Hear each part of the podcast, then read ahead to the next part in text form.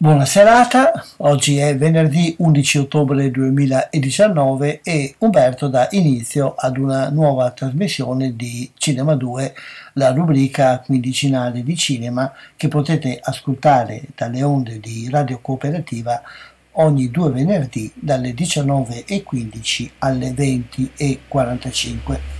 Radio Cooperativa, sapete, è una radio che trasmette dagli studi di Sala Battaglia in comune di Albegnatico in provincia di Padova e può essere raggiunta al numero 049 880 90 20.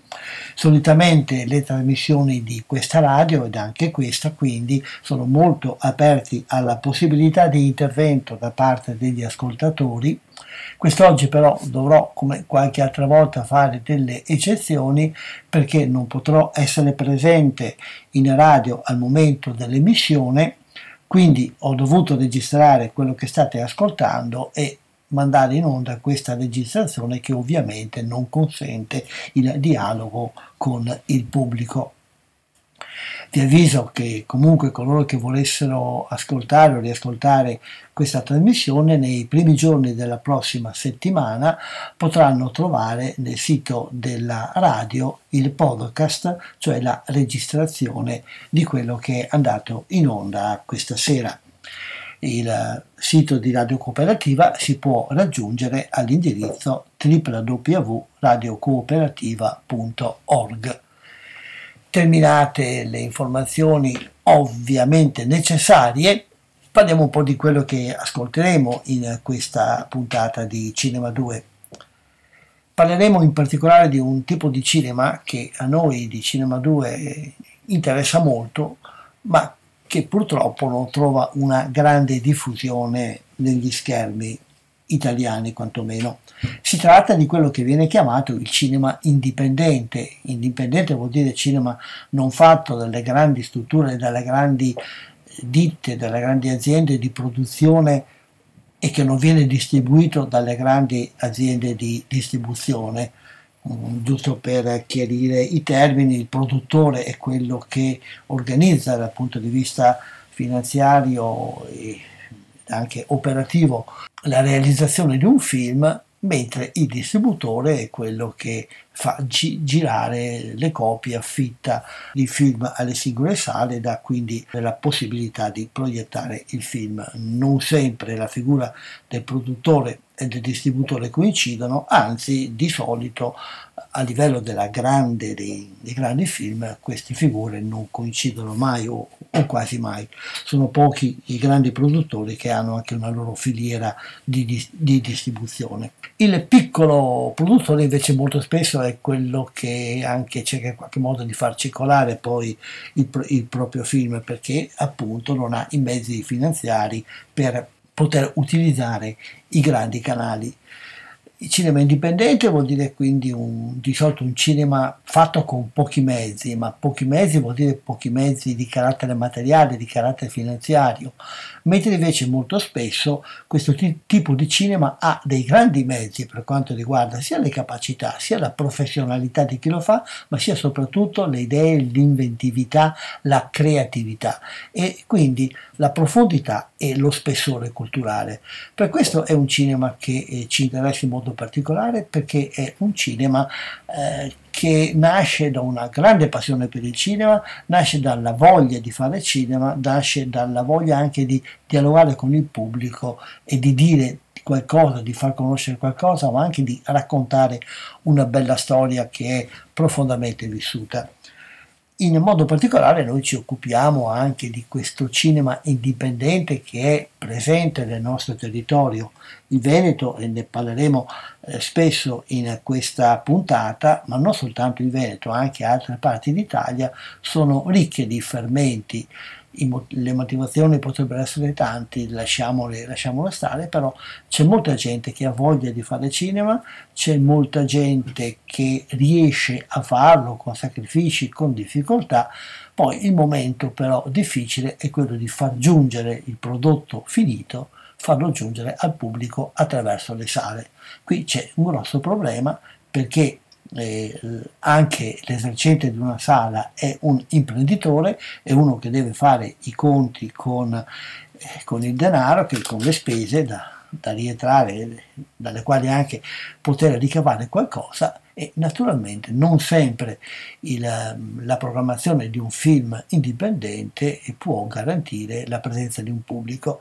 Il pubblico, e anche questo è un altro discorso che magari riusciremo a fare un, un'altra volta, il pubblico infatti molto spesso è preso per mano dalle grandi catene potenti, soprattutto di comunicazione, dai grandi apparati pubblicitari, dal film che viene ampiamente pubblicizzato nei cartelloni stradali o i cui trailer vengono fatti vedere per televisione o che è oggetto di un grande tam tam nei social media. Mentre questi piccoli film, eh, questi piccoli produttori e distributori indipendenti non hanno sempre la capacità e la possibilità di arrivare a questi mezzi però um, direi che in qualche modo riescono ad emergere molto spesso partecipando a festival, qualche volta riescono ad intrufolarsi anche con piena evidenza in festival di grande importanza, pensiamo soprattutto al Festival di Cinema di Venezia, eh, nel quale alcune delle cose di cui parleremo questa sera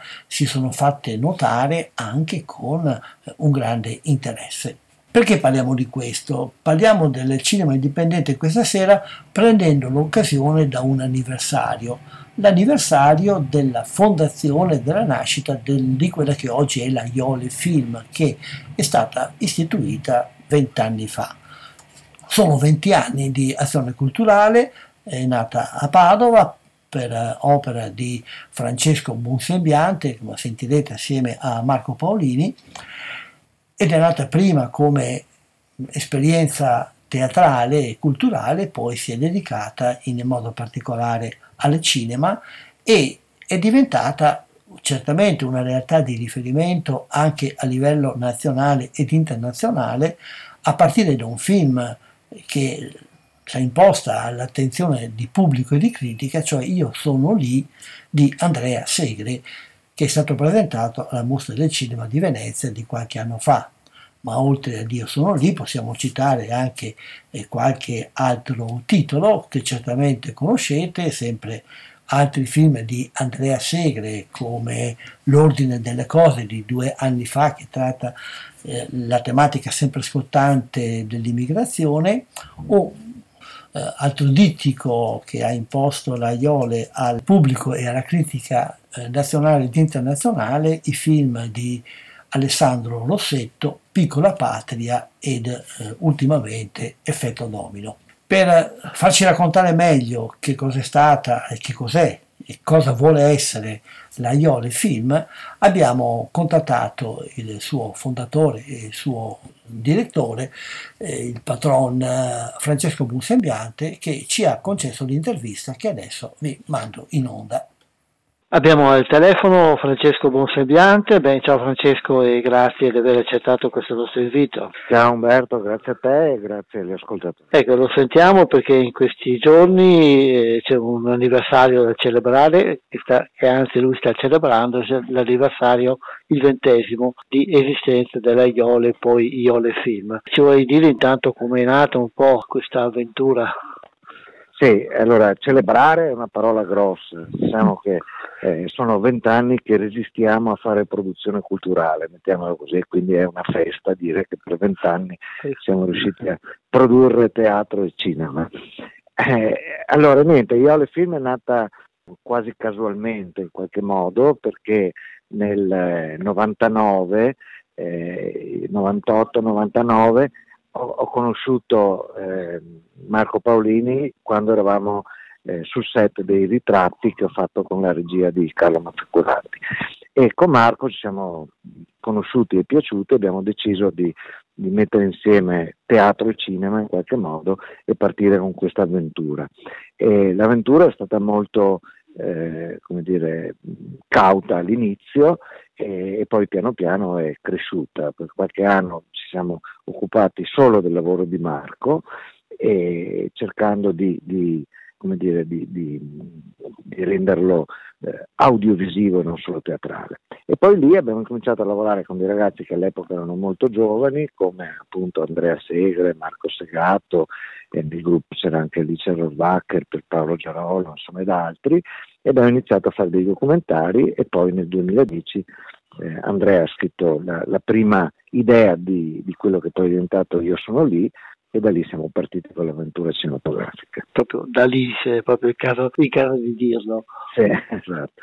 Un'avventura che ha messo assieme in questi ultimi anni, beh, noi ci occupiamo qui prevalentemente di cinema, ma ha messo insieme eh, alcuni titoli che sono rimasti un po' prestigiosi, quantomeno nel panorama del cinema veneto, se non altro. Sì, certo, questo è fuori dubbio, nel senso che quando abbiamo iniziato il cinema veneto non esisteva, eh, c'erano alcuni veneti che lavoravano e vivevano a Roma, soprattutto in ambito artistico, cioè registi, sceneggiatori, e a Venezia c'erano un po' di competenze professionali, visto che venivano fatti molti film eh, di americani eh, a Venezia. Noi abbiamo un po' messo insieme questa cosa e abbiamo cominciato a raccontare il nostro territorio da un punto di vista locale ma che parlasse al mondo e questa cosa di fatto ha costruito dire, una linea editoriale. No? Cioè, oggi esiste un cinema veneto come esiste il cinema napoletano che ha una sua personalità, una sua dignità e questo devo dire è il risultato di questi anni di lavoro, insomma più importante credo.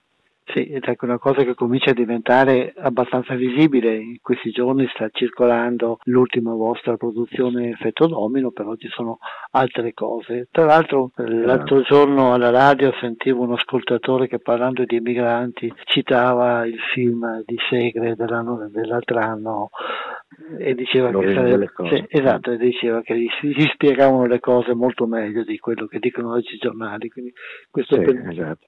Per sì, lì addirittura lì siamo nel paradosso, nel senso che eh, di questi giorni la notizia di una fotografia fatta con il capo della Guardia Costiera Libica a Mineo in Sicilia che si è incontrato con i dirigenti del Ministero italiano per trattare la destinazione dei fondi e l'organizzazione del, della diminuzione dei flussi, che è esattamente eh, come dire, la storia de, dell'ordine esatto. delle cose. Quindi abbiamo esatto. anticipato di ben due anni eh, le notizie che, che, oggi ci vengono date. Insomma. Esatto, per dire due cose come molto spesso l'arte anticipi sì. e capisca meglio la realtà di altri. Sì. E di fatto che il vostro cinema veneto non è un cinema veneto che si guarda all'ombelico, ma è un cinema veneto molto aperto. Sì, assolutamente, questo è dire, stato fin da io sono lì, no? cioè riuscire a, a coniugare un fenomeno che stava diventando importante in quegli anni, che poi lo è diventato di fatto, cioè l'immigrazione eh, cinese e la difficoltà di, di, di, un, un, di, un, popolo identitario ad accettare l'altro è diventato poi negli anni un tema eh, dire, che, che, parla al mondo intero. Io ricordo ancora eh, una volta che sono andato in Irlanda e che sono entrato in un pub e non c'era nessuno e poi è spuntata una cinese dietro il bancone. Poi ho parlato con degli irlandesi che dicevano esattamente le stesse cose che noi abbiamo raccontato nel film, cioè che erano persone carine che però loro facevano fatica perché la loro storia era diversa, eccetera, eccetera. Quindi, eh, come dire, non a caso io sono lì, abbiamo venduto in 43 paesi in giro per il mondo, quindi un film interamente girato a Chioggia che ha girato il mondo, ma comprese le linee aeree dell'Oman per capirsi. Quindi il tentativo è sempre quello di raccontare delle storie locali, ma che parlino al mondo e questo effetto domino per esempio è esattamente nella stessa direzione non a caso siamo pieni di richieste di festival europei eh, pur facendo un film che fa molta fatica in Italia. Fa fatica per la questione della lingua o per altri motivi? Beh, fa fatica per la questione della lingua, fa fatica anche perché è un film duro e oggi gli italiani vogliono andare al cinema per sorridere e dimenticare le, le fatiche quotidiane, ma è un, ma è un film che eh, nelle nostre intenzioni resta nel tempo, non è un mordi e fuggi, è un film che sarà visibile eh, nei prossimi mesi ma anche nei prossimi anni. Eh, è un film che, che, segna un, un, punto fondamentale sia dal punto di vista artistico perché ovviamente c'è un, un talento di regia che è difficile da trovare dire, nel, nel, panorama generale del cinema italiano, ma anche dal punto di vista narrativo eh, questa visione della, eh, dire, del tentativo di ricerca che stanno facendo i cinesi per allungare il più possibile la vita e per avere uno sfruttamento economico di questo allungamento è un tema che troveremo sempre più spesso. C'era un articolo dieci giorni fa su questo tema sul Sole 24 ore proprio come una prospettiva di business. Sì, anche perché appunto come dicevi prima, per quanto riguarda il film di Segre, anche questo è un film che coglie delle dinamiche di oggi che però sono dinamiche che cominciano a svilupparsi e che nel futuro saranno sempre esatto. più, sempre più esatto. importanti. Esatto. Una delle vostre forze come Cinave è proprio la, la, capacità di aver trovato delle persone di grande talento, sia come realizzatori, come tecnici e anche come attori. E che, il, che capacità, che naso ha il produttore nell'individuare queste capacità? Come fa? Ma sai, io credo che una delle, eh, ci sono due cardini secondo me, uno è la storia, cioè la storia deve essere come una freccia che ti colpisce al petto, cioè ti innamori di un'idea e la sviluppi eh, partendo dall'idea, insomma, questo è fondamentale. E l'altro talento che devi avere è quello di far lavorare il gruppo. Eh, io ho sempre cercato di eh, mettere insieme gente di esperienza e ragazzi molto giovani. E questa cosa funziona perché il, la freschezza, l'energia eh, la voglia di imparare dei giovani aiuta anche eh, quelli di una certa età più esperti e viceversa, ovviamente. Quindi questa cosa qui eh, funziona. Mm, un'altra cosa che credo che sia importante è che tutti quelli che lavorano con me sanno che io ci sono, nel senso che io sono un produttore atipico, eh, nel senso che non è che mi occupo soltanto della parte come dire, de, dello sviluppo del progetto, della, eh, del piano finanziario, del budget, della parte più strettamente economica, ma entro anche nella parte artistica e, ed entro anche nella parte organizzativa, per cui sul set io ci sono e, e questa cosa crea molto, eh, come dire, molto una fiducia reciproca e un'energia che in qualche modo nei film si sente. Io ho sempre delle troupe che non finiscono mai di stare insieme dopo i film, questa è una cosa molto bella. Sì, infatti anche il fatto che Rossetto abbia riunito per la seconda volta e stia riunendo anche per la terza volta in parte il cast del suo primo film è significativo di un certo modo di fare, no?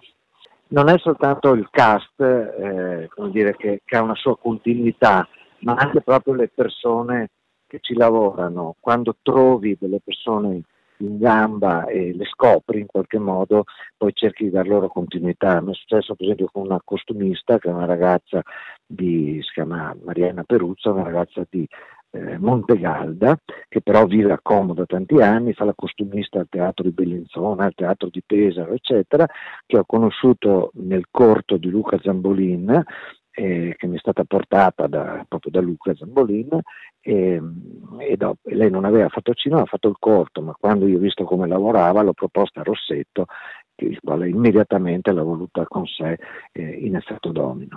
Per cui c'è questa, eh, e adesso continuerà a lavorare con noi, probabilmente farà anche il film di Segre, eccetera.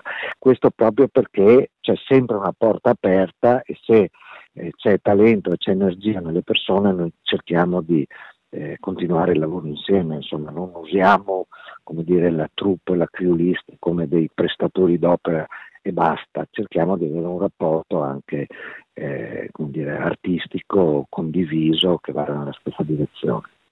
Mi pare di capire che di competenze e di capacità a tutti i livelli nell'ambito cinematografico artistico attorno a noi ce n'è parecchia. Sì, ce n'è moltissima, eh, molta è migrata, ma, ma, appunto avendo un baricentro oggi padovano Iole Film, tutti tornano volentieri e, e cercano di, di, costruire qua. Attorno a Iole Film possono nate anche altre strutture, quest'anno per esempio c'erano eh, dire, tre film in qualche modo veneti che sono stati girati, perché oltre a Effetto Domino c'è stato il film di Padovan che è stato prodotto da Betta Olmi, e, e il film di, che ha prodotto Nicola Federigoni, che sono tre film come dire, in cui i ragazzi eh, giovani e meno giovani hanno lavorato e qui, ed erano contemporanei. Mm. Quindi questo è un altro indice che di gente in gamba ce n'è parecchia. Insomma. e buttare un po' il discorso alla neonata Film Commission Veneta. Si può sperare qualcosa da questa nuova struttura? Beh, guarda, la speranza è sempre l'ultima a morire. Eh, speriamo che nominino il direttore perché eh, ancora non si ha eh, luce di questa cosa, ormai siamo in eh, novembre quasi e la Film Commission, la, la, la fondazione è stata fatta mesi fa, eh, stiamo aspettando un secondo bando ma non si capisce ancora bene se la nuova fondazione il suo consiglio di amministrazione governeranno questo processo o se governerà ancora, eh, la, sarà governato ancora all'interno della regione. Questo non va bene, diciamo, per noi è relativo, ma, ma, non va bene per le produzioni internazionali che hanno bisogno di certezze. Quando tu produci devi sapere esattamente quando sono i bandi, di, sono, eh, di quanti soldi sono dotati e quali sono i tempi di risposta. Questo è fondamentale per pianificare il lavoro. Questo nel Veneto ancora non c'è e mi auguro che accada con una certa rapidità. Sì. Nel frattempo solo sapere che esiste una film commission più o male ha mosso delle cose, tant'è che qua nel territorio gireranno a breve eh, sia Vicari che fa il, il film tratto da eh, una serie televisiva tratta dall'alligatore di Carlotto, sia eh, Claudio Cupellini che girerà il suo prossimo film di cui pare che ci siano due o tre settimane a Padova, una in Polesine e il resto da altre parti. Insomma. Speriamo appunto Speriamo. proprio in continuità con quello che si diceva prima, cioè di riuscire a valorizzare quello che c'è in luce o, o già in atto nel territorio. Esatto. Certo, a certo. proposito, in questi giorni per varie cose mi sono imbattuto con alcuni tuoi compagni di viaggio, per esempio la Gabriella Manfre e anche in parte Raffaella Rivi che presentano i loro film certo. eh, così e quindi con loro ho avuto anche l'occasione di avere una chiacchierata sulla loro opera e quindi uniremo in questa giornata di compleanno di Iole Film in questa, certo. questa trasmissione anche, da tutte le parti anche i contributi ma sì, è che mi pare una cosa buona no? vedere che questo sì, esatto questa è una cosa che, che, dire, che, che, facciamo spesso quando ci sono delle persone in gamba con dei buoni progetti, nel senso che in questo caso ovviamente un, un uh, progetto su Michele Sambin ci ha immediatamente eh, sollecitato a dare in qualche modo una mano. È prodotto da Lucio Scarpa, che è un ottimo eh, produttore veneziano, che fa documentari corti tendenzialmente. Raffaella, con Raffaella abbiamo lavorato tanto assieme, per cui immediatamente ci siamo eh, buttati dentro il progetto e gli abbiamo dato una mano e, siamo anche soddisfatti molto del risultato. Il, eh, invece il film con eh, Gabriella Manfredi è nato attraverso eh, Paolo Pirobon. Paolo Pirobon, come sai, era il protagonista de, dell'ordine delle cose e con Paolo è rimasto un rapporto molto stretto e lui ha chiesto di dare una mano a Gabriella che voleva fare questo piccolo film dove lui è eh, protagonista e quindi ho conosciuto Gabriella, ho capito che aveva una, una linea, una visione molto positiva della produzione e quindi volentieri l'abbiamo coprodotto in piccola parte dando come dire, un, quel po' di valore aggiunto che siamo in grado di dare eh, al film. Il film è di Gabriella, però eh, come dire, Iolo l'aveva forse reso possibile in quel momento che altrimenti sarebbe stato più difficile. È una cosa positiva anche vedere come si creano questi, queste dinamiche, questi aiuti, queste collaborazioni.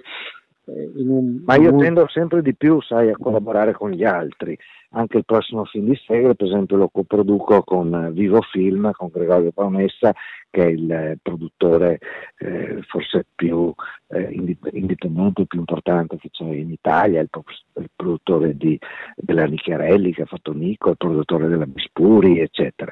E loro sono veramente molto molto bravi e abbiamo deciso di, di fare Segre insieme proprio per dargli un tono più una, una, struttura più forte e una caratura più internazionale. Un altro col quale lavoro molto è Andrea Stukovic, che è un produttore romano di società si chiama PMI, che è quello che ha prodotto Anna, che ha vinto la Coppa Volpi con Charlotte Rampling.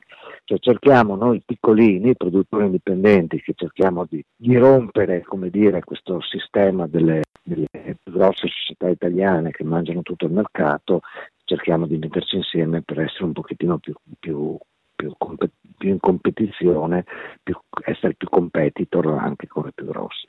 Sì, sono completamente d'accordo, penso che questa sia una strada che aiuterà a sopravvivere anche il cinema inteso come, certo, come, certo, come tutto. Certo. E, beh, abbiamo già parlato di recente dei prossimi progetti, mi pare che il prossimo più importante che ha il nuovo film, film di Segre, lo hai già accennato anche altre volte, poi allora certo. ci, sen- ci, sentiremo in futuro. Eh, come no. eh, certo. Grazie intanto di questa chiacchierata, un buon proseguimento e appunto ci risentiamo in futuro. Grazie, buona giornata. Grazie Umberto, grazie a te. Ciao, buona Grazie, giornata. ciao.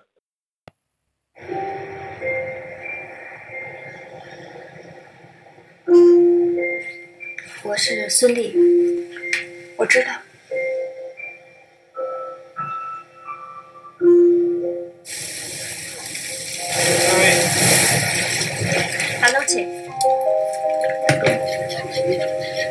Corretto.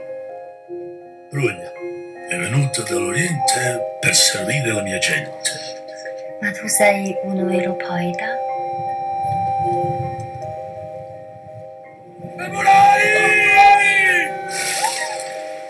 E questo è il mio film, è in cielo.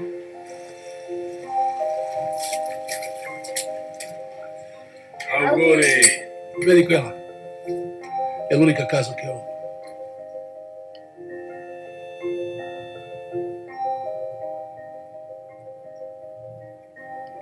Ma se ti avessi voglia di confidarti, mi sono messo nella tomba.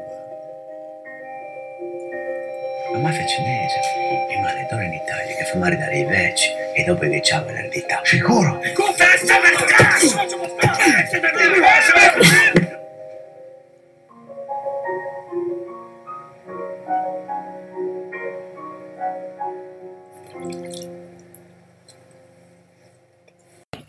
Quello che avete sentito era il trailer di Io sono lì, il film che come ci ha detto Francesco Bonsembiante ha dato il via all'avventura della Iole Film. Durante l'intervista con Francesco abbiamo anche accennato ad alcune opere nelle quali ultimamente la Iole Film è entrata come coproduttrice per vari motivi, lo accennavo anche durante l'intervista, in questi giorni mi sono incontrato appunto con due eh, opere, con la presentazione di due opere, una di una giovane regista che proprio in questi giorni ha presentato il suo documentario su un famoso artista, operatore culturale, Michele Sanbin, dal titolo Più della vita, un documentario dedicato appunto alla figura di un personaggio che è molto importante nella scena artistica italiana. L'altro invece è un film più tradizionale, si tratta di Se un giorno tornerai di Marco Mazzieri, prodotto da Gabriella Manfre, però con l'aiuto appunto delle Iole Film. Ho avuto l'occasione anche di parlare con eh, sia con Raffaella Rivi, la regista di Più della vita, che con la produttrice di Se un giorno tornerai. Adesso lo ascoltiamo le loro due interviste e sentiamo anche quello che ci dicono del loro rapporto con la Iore Film, ma soprattutto della loro esperienza di, da una parte di una giovane regista, ovviamente che lei eh, all'interno di questo mondo del cinema indipendente, poi di un'altra produttrice indipendente che ci parlerà anche lei delle difficoltà di questo tipo di lavoro. Cominciamo con Raffaella Rivi, giovane regista e già impegnata nel campo della produzione artistica, video artista, scenografa, anche docente universitaria. Eh, precisiamo meglio le sue attività durante l'intervista.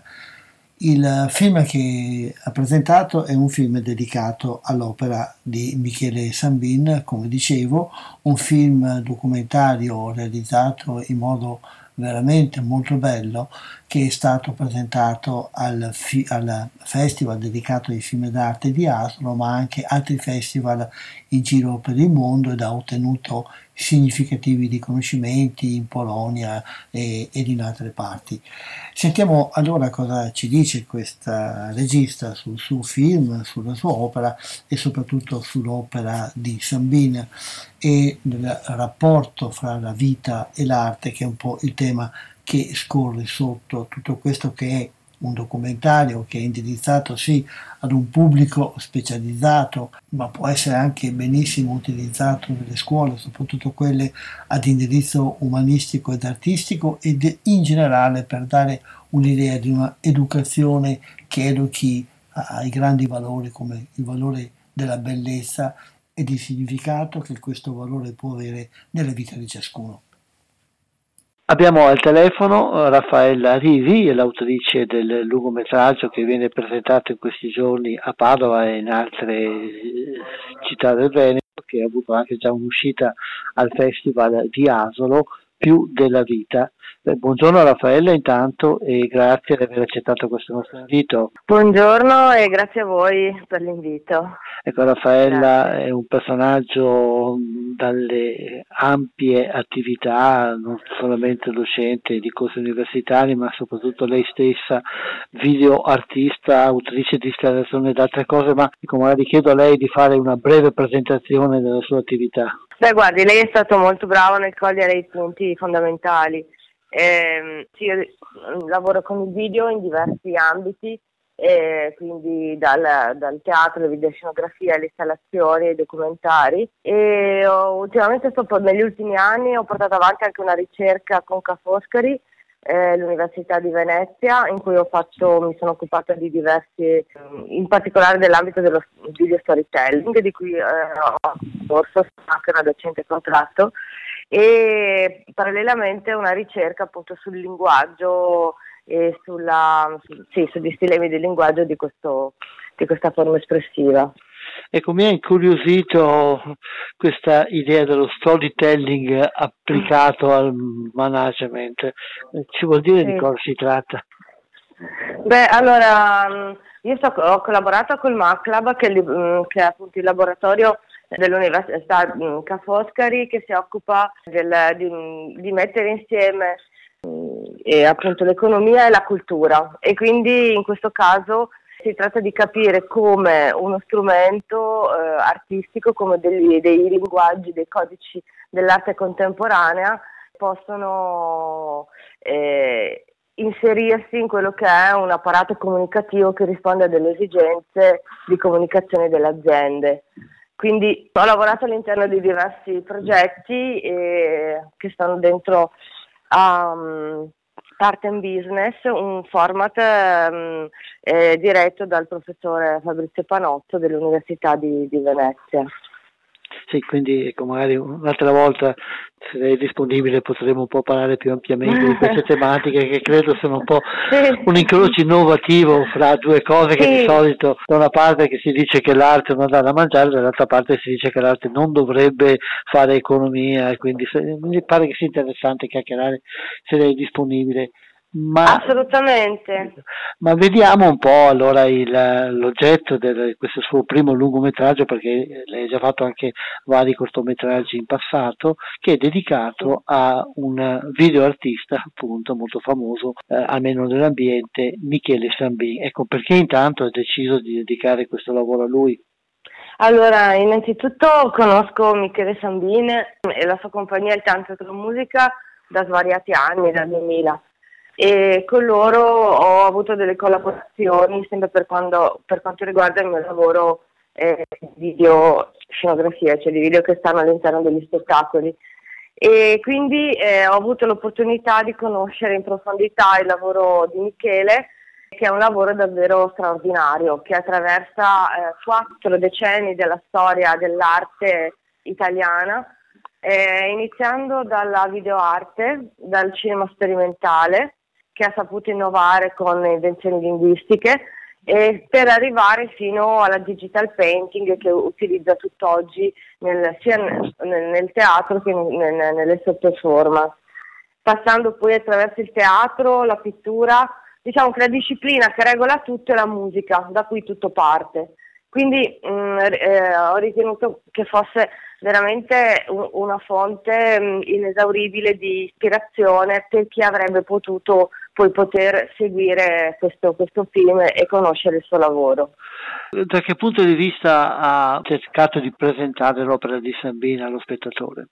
Allora, diciamo che in questo caso eh, vabbè, il lavoro grande è stato quello di scegliere quello che era il materiale d'archivio e quindi riuscire a essere sintetici e tracciare delle linee guida che attraversassero delle tematiche universali. Queste tematiche ehm, sono per esempio la storia dell'evoluzione degli strumenti tecnologici, la libertà di utilizzarli con la creatività, eh, l'idea di bellezza, cos'è la bellezza, come, e, e, questa è forse eh, un'altra delle cose invece che vanno dentro il particolare, cioè dentro le tematiche che hanno a che fare con l'opera di Michele Sambin, che sono presenti in loop, quindi questa idea che le cose tornano e quando tornano nel tempo vengono arricchite di nuove esperienze, che gli deriva da quello che lui ritiene uno dei suoi maestri del, del passato, cioè da, da Ruzzante, il drammaturgo padovano, la cui opera, da cui deriva il titolo, c'è l'opera di Michele dedicata a Ruzzante, da cui deriva il, il titolo Più della vita, è proprio basata sul concetto di slargare la vita, quindi rendere una vita larga, una vita intensa e nel suo caso eh, quella, quella, di Michele è dedicata totalmente all'arte, cioè, quindi dare anche ai giovani, perché è un film che, che sarebbe bello vedessero i giovani, eh, la possibilità e la speranza che possa esistere una vita dedicata all'arte. Perché deve essere importante una vita dedicata all'arte?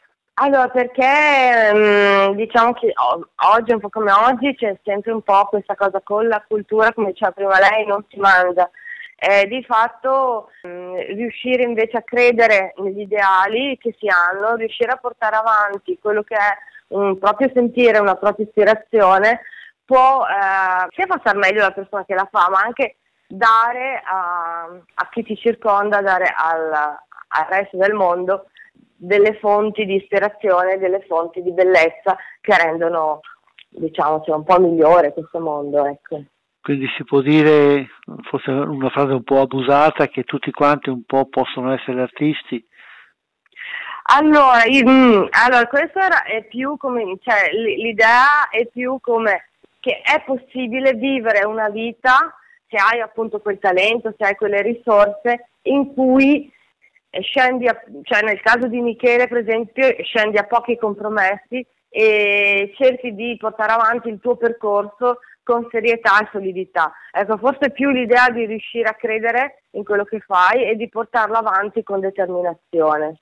Che, forse più questa cosa. Da quello che ho visto mi pare che, di vedere che l'opera di Sambin si esercita utilizzando materiali o strumenti molto semplici, a volte che sono alla portata di tutti.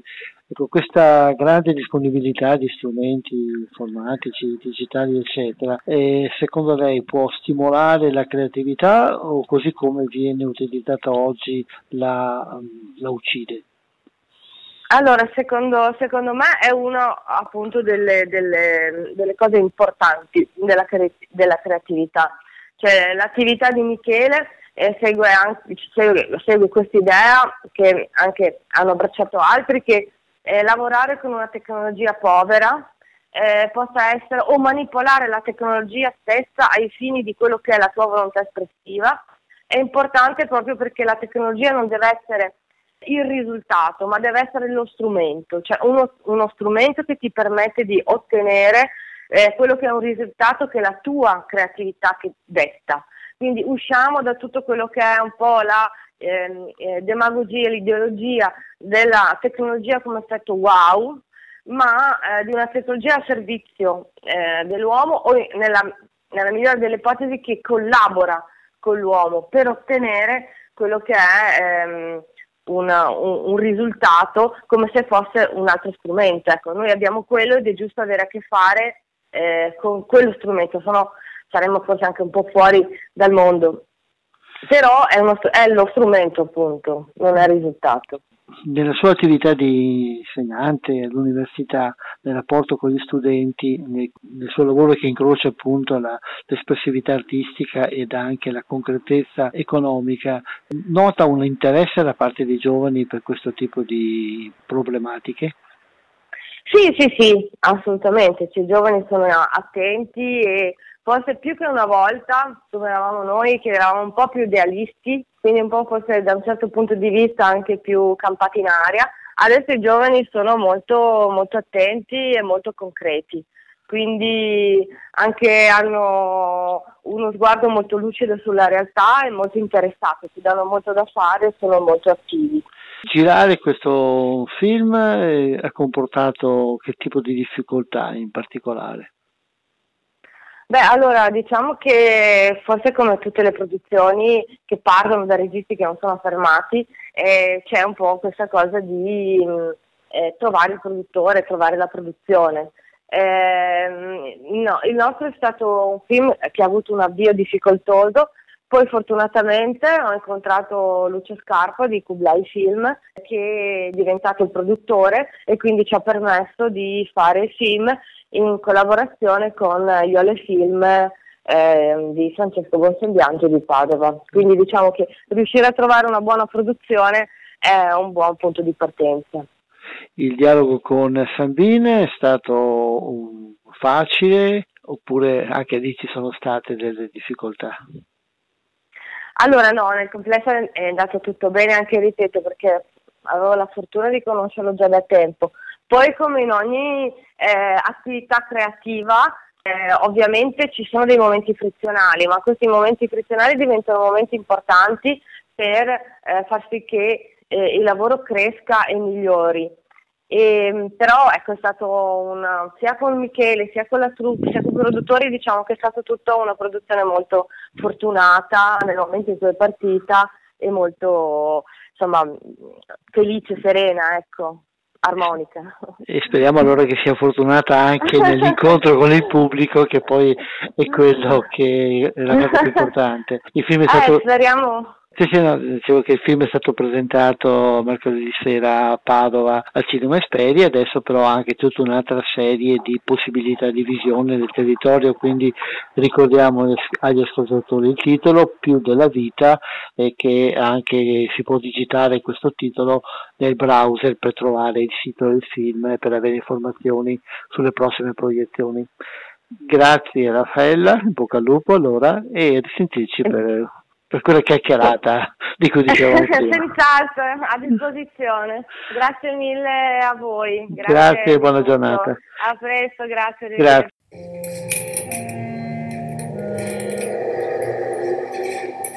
Le immagini in movimento diventano partiture. Con il video faccio cose che non possono essere fatte se non con il video.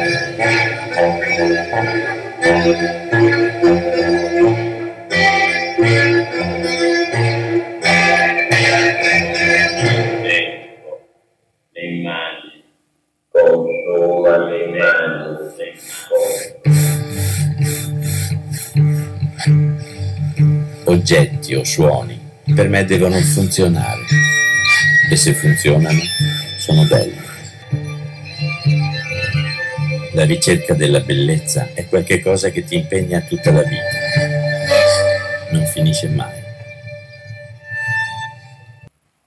Lasciamo anche il trailer di Più della vita e la sua regista con la quale ci ripromettiamo di risentirci eh, anche abbastanza presto per trattare dei temi a cui abbiamo accennato durante l'intervista Intanto vi ricordo che siete all'ascolto di Radio Cooperativa, la radio che trasmette dagli studi di Strada Battaglia in comune di Albignasego in provincia di Padova e questa è la trasmissione Cinema 2, la trasmissione quindicinale di cinema che va in onda al venerdì, ogni due venerdì, anzi dalle 19.15 alle 20.45.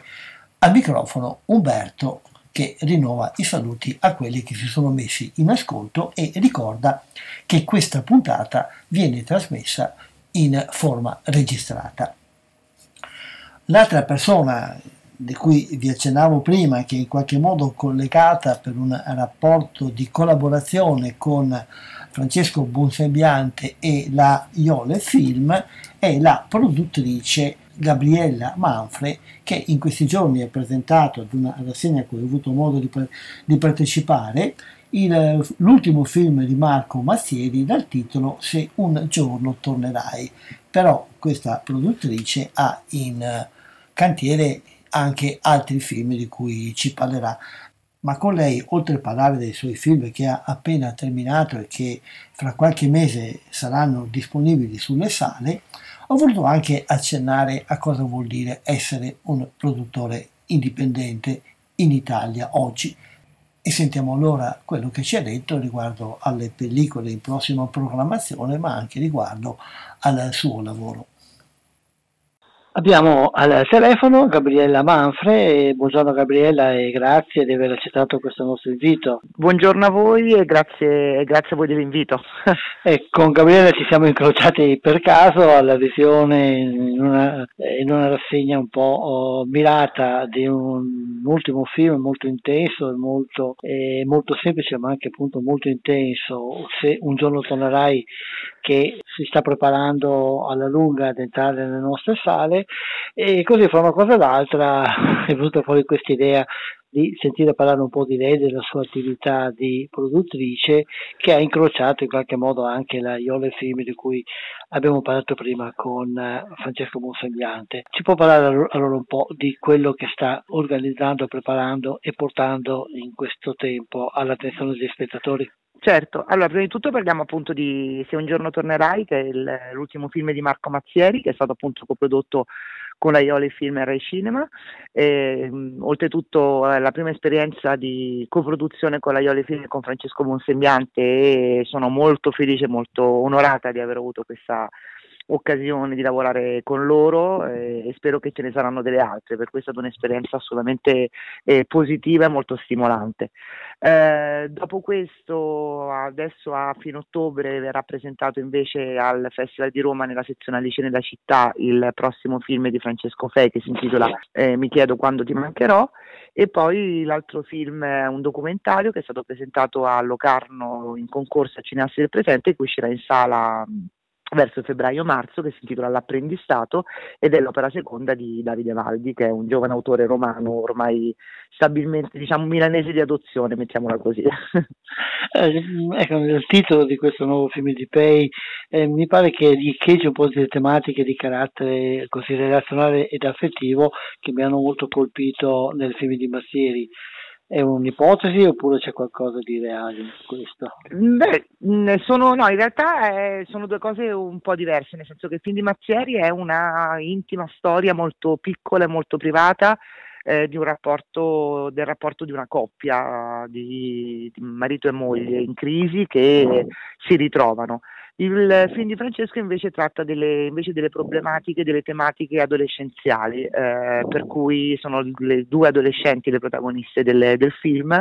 Eh, il film è tratto da un libro scritto da un'autrice americana che si chiama Amanda Davis e quindi è, mh, come dire, è sempre una storia privata comunque perché si parla sempre, tendenzialmente nei film che produco io, si parla sempre di, di piccole storie, mai di, di grandi eventi, eh, perché poi mh, la vita è fatta, di, è, è fatta di piccoli eventi eventi importanti e per cui no, diciamo così che le tematiche sono diverse, quelli che forse le accomuna è l'intimità della storia, perché mm. comunque sono due storie intime.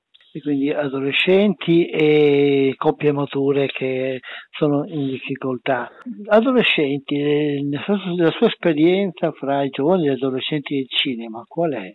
Allora, io ho, diciamo così, ho un'esperienza che è un'esperienza più strettamente professionale, nel senso che io amo, ho sempre amato moltissimo lavorare con i giovani, per cui tutte le volte che mi è capitato di avere l'occasione di poter aiutare qualche giovane a iniziare a fare questo mestiere, l'ho sempre fatto con grande piacere e lo trovo molto stimolante e trovo che, che comunque si possono imparare un sacco di cose. Eh, lo stesso motivo per cui quando mi capita insegnare amo molto insegnare. E poi gli adolescenti invece più in generale eh, credo che sia un argomento molto complesso, ma come, come, gli adolescenti di ogni epoca, cioè non credo che gli adolescenti di oggi eh, sono sicuramente differenti, diversi dagli adolescenti di una volta, ma ogni epoca ha il suo adolescente, mi viene da dire, no? nel senso ha, affronta le problematiche della, della generazione in questione. Diciamo così che mi piacerebbe che gli adolescenti di oggi andassero un po' di più al cinema e non usufruissero solamente del cinema tramite le piattaforme o tramite la tv, perché credo che comunque anche proprio andare a vedere un film in una sala cinematografica è completamente diverso che vederlo per quanto sia un bel televisore in uno schermo. Certo, e anche poi offre il cinema una possibilità di interrelazione che il televisore di casa ovviamente non può offrire. Esatto, esatto. Questi due film quando arriveranno sugli schermi più o meno, sia quello di Mazzieri che questo? Dovrebbero uscire tutte e due tra febbraio e marzo per cui nella, dire, all'inizio della nuova stagione cinematografica. E quindi magari quando sarà il momento, se eh, è ancora disponibile, ci sentiremo di nuovo per parlare più dettagliatamente di questi due film, però qualche idea possiamo già uh, un po' di più, sia su quando, soprattutto su Un giorno tornerai e su, e su quello degli adolescenti, qualcosa di più si ci può già rivelare sui contenuti, sulla trama, eh, su quello che lo spettatore si può attendere da questi film? Eh, allora, su, mh, mm, assolutamente sì, su Se un giorno tornerai è appunto, come dicevo, la storia di una coppia in crisi e la coppia è magistralmente interpretata da Paolo Piero Bona e Antonia Liscova ed è quindi la storia di questa coppia in crisi che eh, trovano un modo per, qualche, sì, un modo per ritrovarsi, per trovare un, un canale comunicativo nuovo e ritornare vicini. Eh, invece per quanto riguarda Mi chiedo è una storia un po' più complessa perché la storia è, a me piace chiamarlo un, un film di formazione, cioè il passaggio di una ragazza dall'adolescenza all'età adulta dove grazie a questo passaggio affronta la vita, affronta anche le sue responsabilità e, e affronta il tutto con, con questa amica eh, che, di cui non posso dire molto di più, altrimenti tolgo, come dire, alcune cose importanti certo. del film. E affronta tutto con questa amica facendo questo on the road che parte da, da, Milano e arriva in Sardegna. E, e, grazie a questo on the road e ai personaggi che incontra in questo, in questo viaggio avrà la forza di appunto affrontare la vita e diventare, per iniziare a diventare una, una donna e non più una ragazza. Nel film di Mazzieri ho apprezzato molto, ho visto che è anche molto importante la relazione con l'ambiente. Anche nell'altro c'è questa, questo sfondo, questo rapporto? Assolutamente sì, nel senso che il, nel film di Mazzieri, come, come diceva lei giustamente, la, l'ambiente, il paesaggio è fondamentale.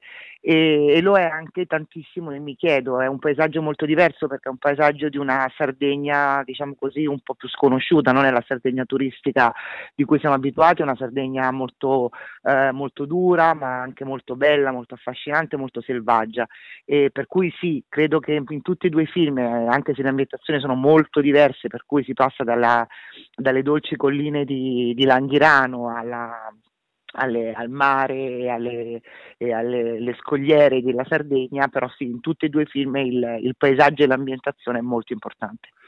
E la produzione di, questo, di, questi due film ha avuto degli aspetti particolari, qualche difficoltà, diceva che quello di per esempio eh, di Martelli è stato girato in pochissimo tempo, eh, sì, diciamo così che il cinema indipendente italiano credo abbia sempre delle grosse difficoltà quando si vuole produrre. Eh, purtroppo eh, ci sono delle difficoltà oggettive che poi sono fondamentalmente strettamente economiche, per cui si è costretti sempre a fa- cercare di fare dei buoni film con pochi soldi e di conseguenza con poco tempo. Uh, poi i registi solitamente sono molto bravi ad inventarsi delle idee visive e creative che permettono di, di realizzare comunque il progetto e soprattutto di non far vedere al pubblico eh, quanto poco è costato il progetto, che, il film che si sta vedendo. Eh, per cui mh, tutti e due i film, loro, pur essendo film eh, con un budget molto piccolo, non risultano affatto dei film poveri. Eh, però sì, però è estremamente difficile, estremamente complicato in Italia produrre dei film mh, indipendenti, produrre dei film con magari registi appunto che sono all'opera prima o all'opera seconda, per cui che non sono dei grossi nomi e, e quindi, quindi è, è, come dire, ogni volta che si fa un film mi viene da dire che è un piccolo atto d'amore verso il cinema, soprattutto quando si parla di questo tipo di film, insomma. Eh, questo già mi anticipa la risposta alla domanda un po' sbarazzina che sto per farle, ma chi glielo fa fare un produttore indipendente di fare il produttore indipendente? Eh, mm, credo che io dico sempre che questo lavoro è un po' una droga, per cui eh, moltissime volte mi capita di guardarmi allo specchio e dire ok, adesso smetto e poi in realtà non ci si riesce, perché poi è talmente tanta la soddisfazione di riuscire a vedere eh, alcuni progetti realizzati sul grande schermo che che ogni volta poi, appena arriva l'occasione di un buon progetto sulla carta, ci si rimette in pista e ci si rimette in gioco. Per cui che dire, mi viene appunto la, la, dire, la, la, cosa più normale che mi viene da dire è che non si, non si riesce a fare a meno di questo, di questo mestiere, ecco. Perché è una cosa che sto constatando anche con questa mia piccola trasmissione che mi porta molto a contatto con operatori del cinema indipendente, che in questo ambito c'è una grande fioritura di idee, di iniziative, c'è tanta gente che si spende e che magari ovviamente rimane poco conosciuta e poco nascosta. È un'impressione sbagliata? No, non è assolutamente un'impressione sbagliata, è, è, è pur, purtroppo mi viene da dire un'impressione giusta, nel senso che trovo che mm, ci sono degli autori molto interessanti, io poi parlo soprattutto della piazza milanese perché è quella dove lavoro. Eh, secondo me ci sono degli, degli, autori molto interessanti, molto bravi, che, che meriterebbero anche una visibilità molto più, più alta che non riescono a ad avere. Il, come dire, le leggi del mercato sono molto dure, molto, molto severe. Mm, sicuramente negli ultimi anni, grazie al fatto che ci sono molte sale indipendenti che non fanno parte, diciamo così, dei circuiti classici, si riesce a far circolare molto di più i film che una volta erano molto più nascosti, però è comunque una lotta, è comunque sempre un come dire, una, una, un perenne combattimento per riuscire a rendere il più possibile visibili i progetti che, che si realizzano. Ecco. E cosa ci vorrebbe secondo lei per facilitare questo?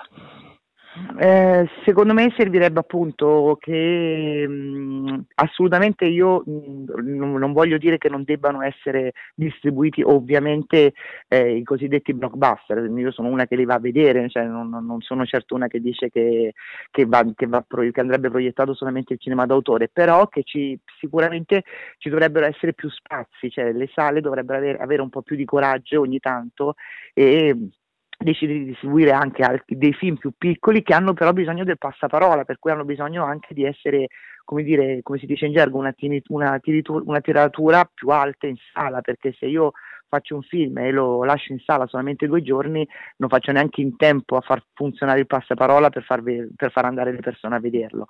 Però questo vuol dire un investimento, vuol dire un po' di coraggio da parte anche degli esercenti e dato che comunque questa è un'industria, per cui come tutte le industrie comanda in parte anche giustamente il denaro in qualche maniera, mh, è molto difficile trovare delle sale coraggiose come ad esempio il Beltrada a Milano o altre sale che ci sono anche in Italia ovviamente e speriamo che aumentino allora che aumentino anche queste possibilità.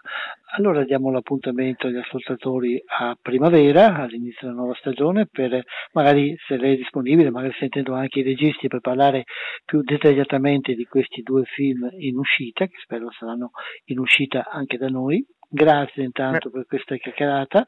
Grazie a lei e molto volentieri a risentirci con la nuova stagione. Ecco, grazie e buona giornata.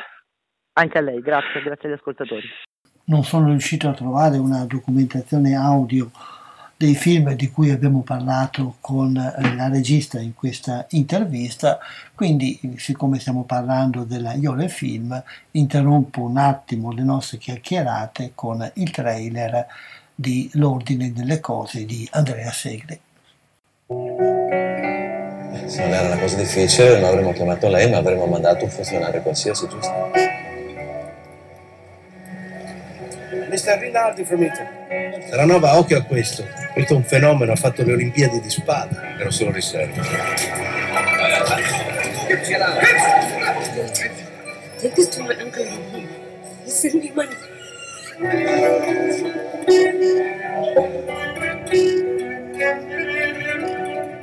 Sembra un grande videogame. A noi piace giocare, soprattutto se si vince qualcosa. Non possiamo più aspettare. Noi vogliamo fermiate le barche presenti in acque libiche. Siete voi che dovete fare qualcosa adesso. Questo non è il solito paese sfigato dell'Africa. Qui il potere è una cosa seria ed è tribale. Lì c'è il rubinetto che regola il flusso e lei lo deve e lo può chiudere. Non ho più tempo. E qualcuno lo sa? Solo tu. Qui invece è tutto irrimediabilmente beige. Papà, tu hai mai ucciso qualcuno? Noi siamo il paese che salva le vite umane. Ma non possiamo continuare a frettare tutti. Tu non ce le hai le testimonianze contro Mustafa, vero? No? Dottore, tutto bene? Dottor Rinaldi è pazzo.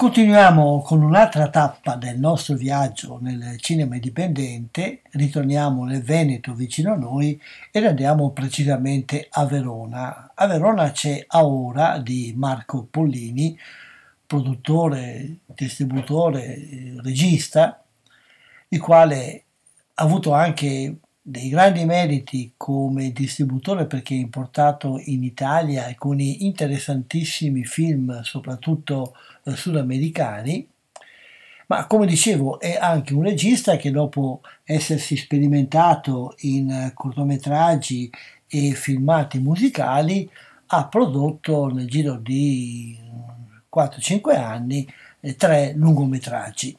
Nel 2015 ha cominciato con una commedia, Le Badanti, nel 2017 un eh, dramma familiare, Moda Mia, ed in questi giorni porta sugli schermi il suo ultimo prodotto che è Pop Black Posta, un film eh, di un nuovo genere, un genere thriller ambientato e girato per massima parte a Verona, ma Marco Pollini è anche legato al nostro discorso sul cinema indipendente perché un paio di anni fa ha scritto un libro sulle traversie che affronta una persona che in Italia vuole fare il produttore indipendente ed aveva realizzato anche un piccolo spot che è stato proiettato in alcune sale per promuovere il cinema indipendente.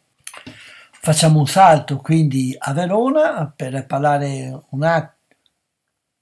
Facciamo un salto quindi a Verona per parlare con Marco Pollini di questo suo ultimo film, Pop Black Posta, che proprio questa sera alle ore 21 verrà presentato in anteprima a Padova con la presenza del regista che poi tra l'altro ha detto che offrirà anche un rinfresco agli spettatori e per sentire quello che ci dice di questo suo film e quello che ci dice in generale della sua attività di regista e di produttore indipendente italiano. Abbiamo al telefono Marco Pollini, un regista veronese che abbiamo sentito già altre volte, un regista e produttore indipendente che esce in questi giorni col suo terzo lungometraggio Pop Black Posta. Beh, intanto ci vuoi dire qualcosa? Beh, grazie intanto, buongiorno e grazie di aver accettato questo nostro invito. Buongiorno a tutti, ciao, è un piacere risentirvi.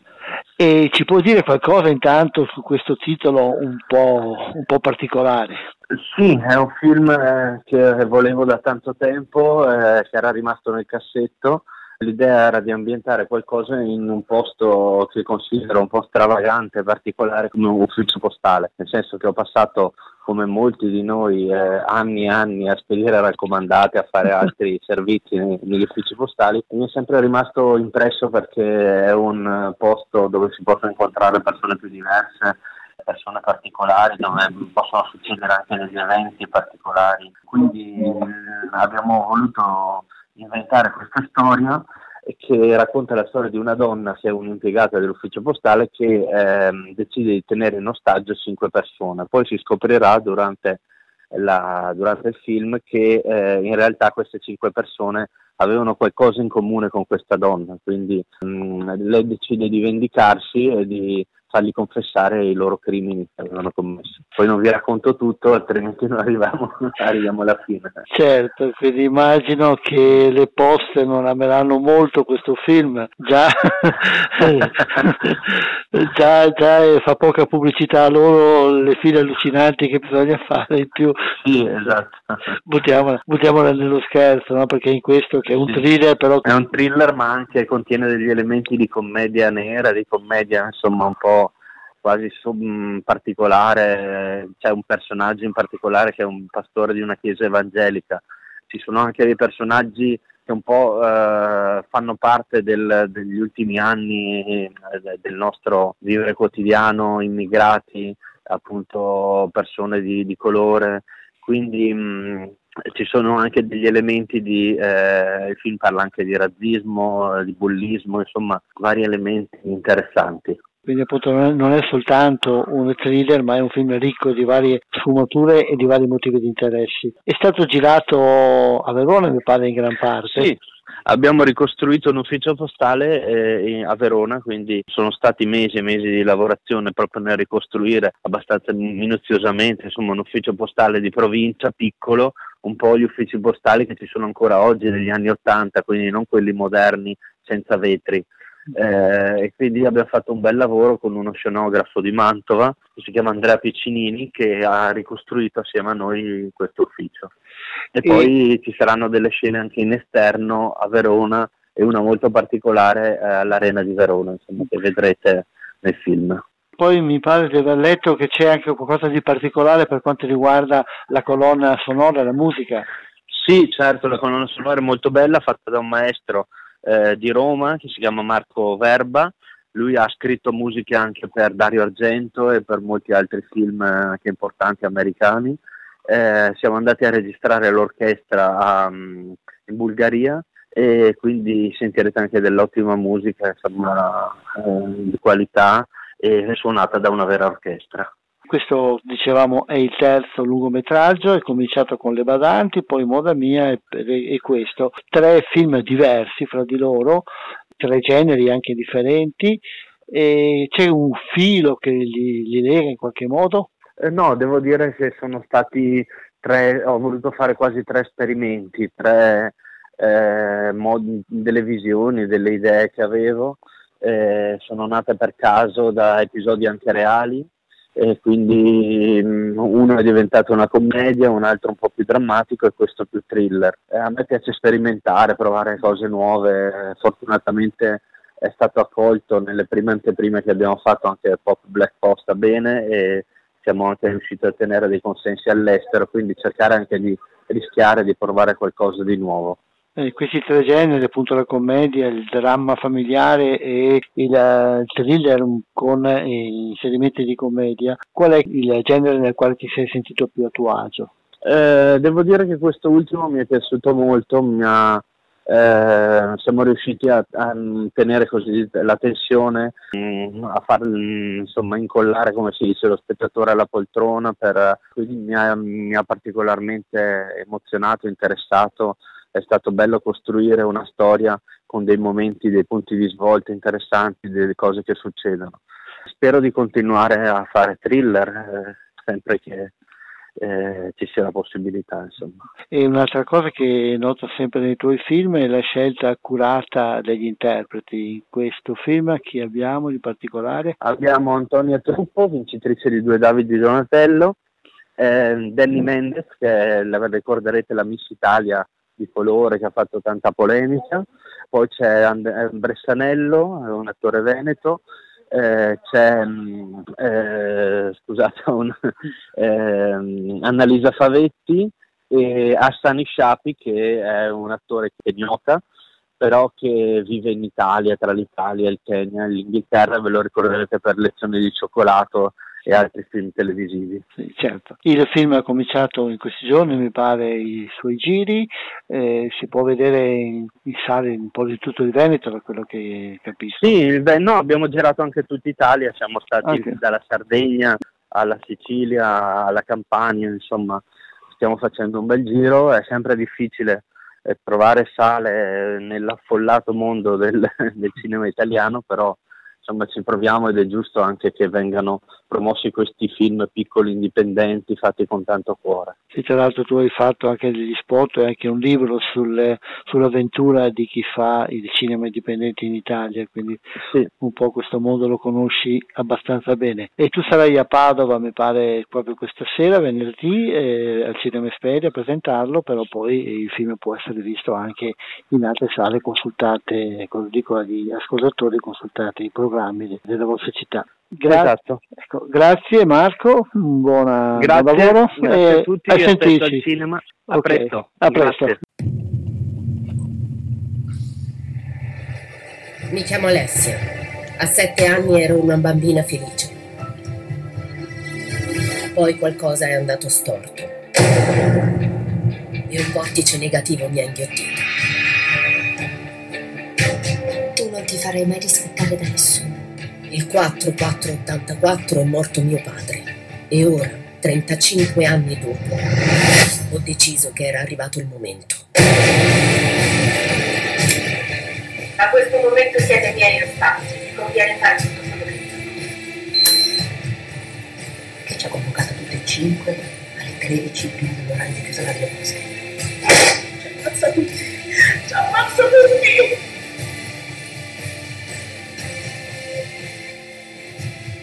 Se Freddy fallisce, devo andare io da sola a matare questa assassina. Di nuovo, sai se una pazza scatenata. È colpa di gente come voi, se esistono persone come me. Parlavamo prima con Francesco Bonsembiante della ricchezza del territorio che ci circonda per quanto riguarda idee, capacità, professionalità, voglia di fare cinema. E difatti se guardiamo le notizie, gli annunci di questi giorni, siamo ormai in un momento in cui la stagione cinematografica comincia a decollare dopo la pausa estiva Difatti, nonostante tanti progetti e nonostante delle novità che ci sono state quest'estate, in fondo l'estate per gli italiani resta ancora un momento in cui non si va tanto al cinema. Adesso però la stagione sta, si sta riprendendo, stanno arrivando i grandi titoli internazionali, ma si stanno muovendo anche tanti piccoli produttori, tanti piccoli distributori, editori e cose del genere. Quindi anche il mondo del cinema indipendente si sta risvegliando. Così spulciando delle notizie che arrivano da una parte e dall'altra, vedo che per, per, esempio in questi giorni, fra non molto, cioè il 29 di ottobre, sarà presentato per la prima volta il nuovo film di Dimitri Feltrin. Dimitri Feltrin è anche lui un giovane eh, regista, soprattutto si, si occupa di documentari, lui è stato anche un autore all'interno della RAI, adesso si è messo a, a, portare avanti una sua casa di produzione indipendente con dei documentari che riguardano molto spesso le tematiche ambientali.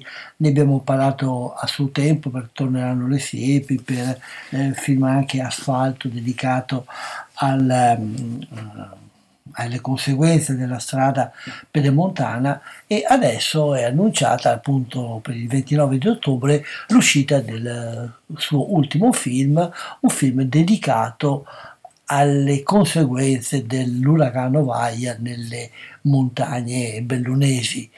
Da quello che si legge nelle, nelle presentazioni si tratta di una specie di viaggio condotto dal regista nelle vallate dell'Agordino assieme alla musicista e artigiana Francesca Gallo a contemplare o meglio a, a rendersi conto di quelle distruzioni che sono avvenute ad opera della tempesta e a riflettere sul, sul, significato dell'ambiente, della montagna e come è possibile continuare a vivere nella montagna facendola vivere la voce del bosco è il titolo, eh, come dicevo prima il 29 ottobre è la prima visione a Belluno, poi il 6 novembre sarà a Treviso e agli inizi di dicembre lo potremo avere anche a Padova. Un altro film eh, sempre ambientato del, nelle montagne, sempre non molto lontano dall'ambiente che ci viene proposto da Dimitri Feltrin è annunciato in questi giorni anche l'inizio di un viaggio attraverso le sale di un film che è stato presentato alla mostra del cinema di Venezia nello spazio della regione. La sua autrice è Lucia Zanettin e il titolo è La Val che urla anche qui un thriller, però un thriller questa volta ambientato non eh, in un ufficio postale di Verona come abbiamo sentito dalla voce di Marco Pollini, ma un film ambientato nelle montagne veneto, un noir, un noir dalle tinte fosche in un piccolo paese di montagna dove si svolge appunto una vicenda inquietante.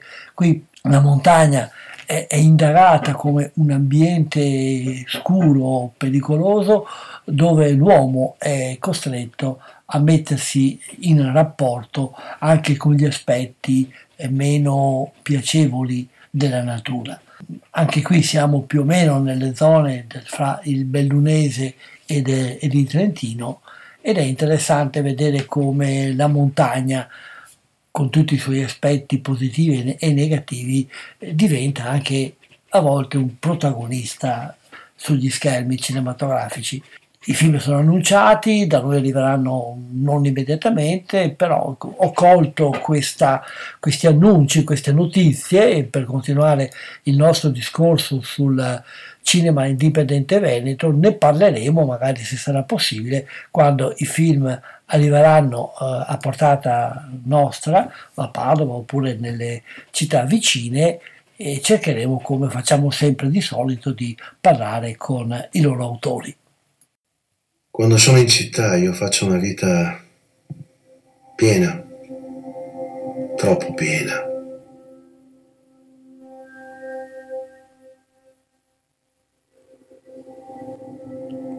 Ho bisogno di aria, aria, aria, aria, pulita.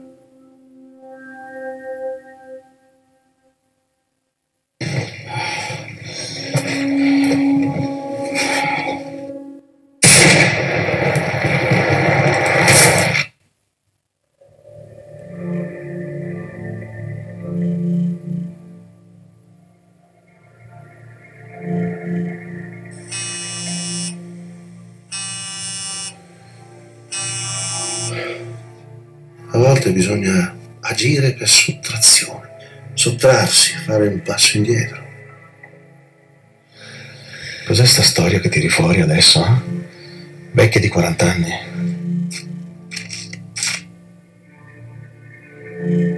Vattene via, vattene fuori da questa valle.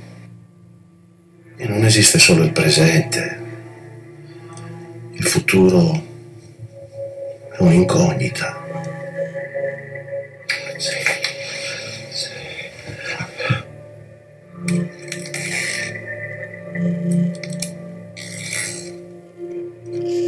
Sua zia continua a ricordare quel momento terribile e lo fa ogni volta che piove.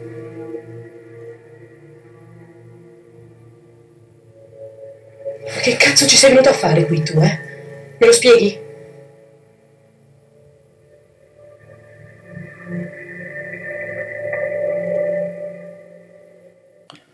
E questo era il trailer del film di Lucia Zanettin, La Valla che urla. Dalla montagna passiamo adesso al mare, o meglio, da quel pianeta in mare che è Marghera, per dirlo con le parole usate per il titolo dell'ultimo film documentario di Andrea Segre, di cui abbiamo parlato in una precedente puntata, sentendo proprio la voce del suo autore, il quale con questo documentario ha inteso ricordare i cento anni della nascita eh, di questo luogo particolare che è Marghera, luogo ricavato dalle balene, ricavato dalla laguna nella quale è stato piantato uno dei più importanti centri industriali italiani che è stato scenario e teatro di innumerevoli vicende di carattere umano, sociale e storico. Alla mostra del cinema di Venezia è stato presentato anche un altro lavoro dedicato al centesimo anniversario della fondazione di Marghera ed è un film che già nel titolo segnala una sua particolarità, difatti il titolo un po' difficile da leggere a voce perché va letto sulla carta dove si capisce tutto il gioco di parole che lo compone è Marghera scritto con Mar eh, con parola separata naturalmente significa mare in dialetto veneto mentre Ghera eh, GH con l'apostrofo è il eh, verbo essere eh, o meglio il verbo esserci sempre sempre in dialetto veneto, Marghera, con il mare Ghera, il mare c'era.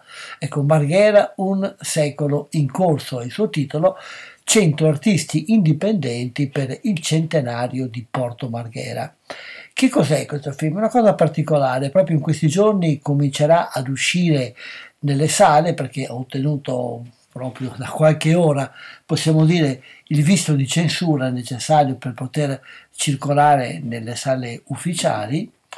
Ed è un, un video che è stato girato da una serie di cameraman indipendenti coordinati da quello che poi è il regista di questa operazione che è Giulio Boato che ha curato l'organizzazione e soprattutto il montaggio che in un'opera del genere risulta fondamentale, ecco, un gruppo di cameraman che sono entrati a far parte di un happening, come si dice oggi, di un evento fra ehm, la passeggiata, la corsa e la danza, che si è svolto il 13 maggio 2018, quindi l'anno scorso, in via dei Petroli, una grande una specie di grande festa che ha immerso artisti e spettatori nei luoghi delle industrie di Porto Marghera e al quale hanno partecipato moltissime persone, una, un grande flusso di pubblico e di partecipanti. Questa performance appunto è stata filmata da questi cameraman che si sono mescolati con la folla e nonostante il brutto tempo che stava per minacciare, la cosa è andata avanti finché il temporale non ha bloccato e, e reso impossibile di proseguire con la mani- manifestazione. La nota di presentazione di questo film eh, sottolinea il fatto che queste immagini, le definisce sopravvissute al diluvio, sono usate per ricostruire questo evento, un evento irripetibile che ha riunito per una notte una intera comunità, un fiume di persone diverse legato da un profondo bisogno comune, riconoscersi e dar voce alla memoria e al coraggio di un intero territorio con lo sguardo teso verso il futuro.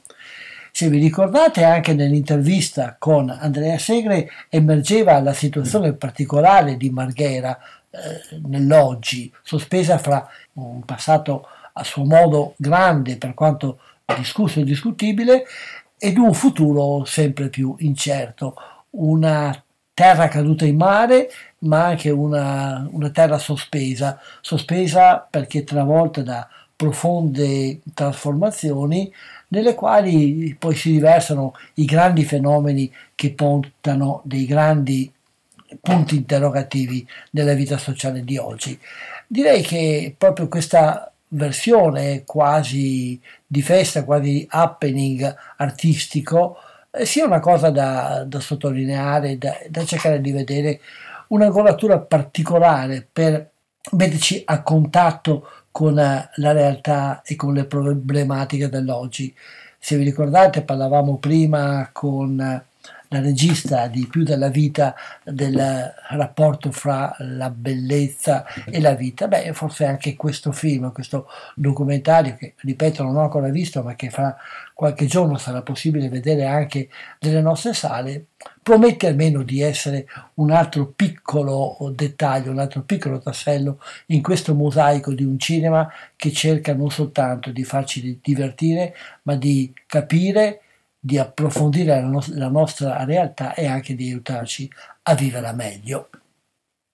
Il tempo dedicato alla trasmissione Cinema 2 di oggi 11 ottobre 2019 ormai si sta esaurendo e possiamo quindi considerare terminato questo rapido viaggio fatto in alcune tappe del cinema indipendente che possiamo conoscere attorno a noi. Spero che quanto abbiamo detto vi abbia in qualche modo incuriosito e stimolato a conoscere meglio questo mondo del cinema indipendente e a conoscerlo anche andando a vedere i prodotti che in qualche modo riescono ad arrivare negli schermi. Ci sono alcune sale che danno più che altre l'occasione di incontrarsi con questo tipo di cinema e spero che le scopriate e vi piaccia anche frequentarle. E rimanendo sul discorso delle occasioni di vedere un cinema un po' diverso che possiamo avere oggi qui nel nostro territorio, vi segnalerei una iniziativa che ormai dura da diversi anni e che si va allargando sempre di più.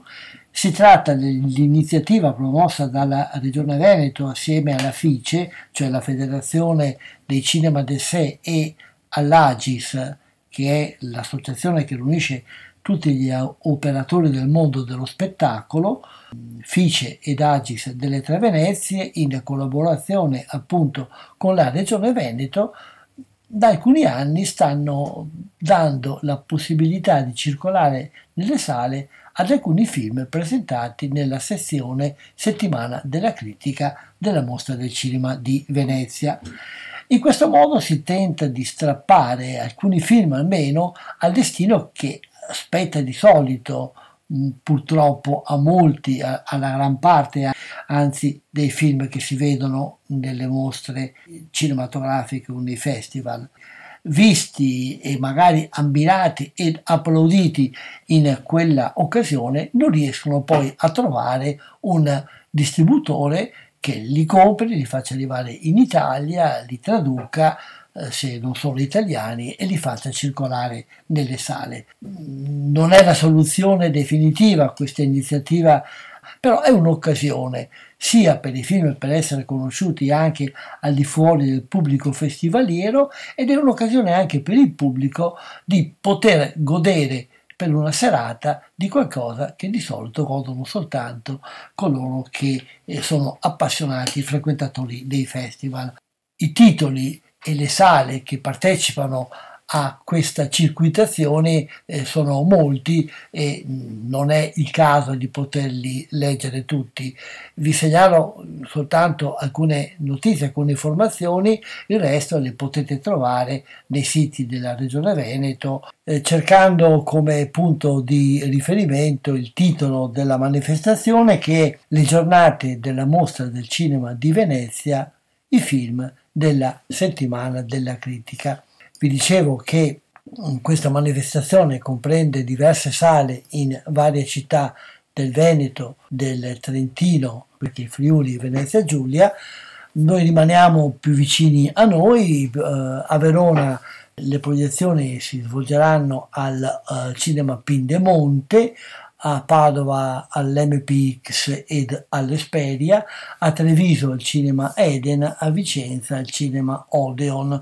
Molti appuntamenti sono già passati, altri sono ancora da fare, quindi vi do il consiglio di dare un'occhiata e di cercare di vedere se potete in qualche modo fare questa esperienza di godere dei, di film da mostra, di film da festival, che di solito non è facile vedere. Siamo proprio agli sgoccioli, quindi vi segnalo qualche altra occasione interessante nelle nostre sale. Rimaniamo a Padova dove al Cinema Lux è in corso, fra tante altre cose, il Festival del Cinema Spagnolo che eh, propone lunedì 14 ottobre l'ultimo film di Almodovar, Dolor y Gloria mentre il fronte del porto di Padova che ha un ricco programma, per esempio giovedì 17 ottobre per la serie tra cinema e storia potete vedere la marcia su Roma di Dino Risi, mentre il 24 ottobre sarà una serata dedicata a Pasolini con la proiezione di Il Decameron appunto filmato da, da Pasolini all'MPX continuano le proiezioni legate alle varie manifestazioni che sono dedicate alla fotografia. Giovedì 17 ottobre un documentario dedicato a uno dei grandi fotografi francesi, Robert Doisneau.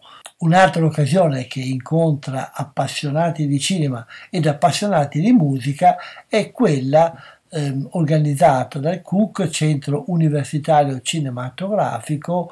In queste settimane sono in corso altre attività culturali, il tutto si concluderà mercoledì 30 ottobre alla sala Multiastra dove verrà proiettata la versione integrale di Woodstock, il colossale film di Michael Van Lyck che ha documentato questo grande storico evento che è stato un momento culminante non solamente della musica ma anche della cultura giovanile del Novecento. E con questo abbiamo raggiunto il termine del tempo che ci è stato riservato. Umberto ringrazia tutti coloro che sono stati all'ascolto, spero che abbiano gradito eh, questa trasmissione anche se è stata fatta in forma registrata senza la possibilità di intervento diretto. E vi dà l'appuntamento alla prossima puntata di Cinema 2 fra 15 giorni. E questa volta cercando di essere presente in carne ed ossa davanti al microfono della radio, vi augura buona serata ovviamente con i programmi di Radio Cooperativa.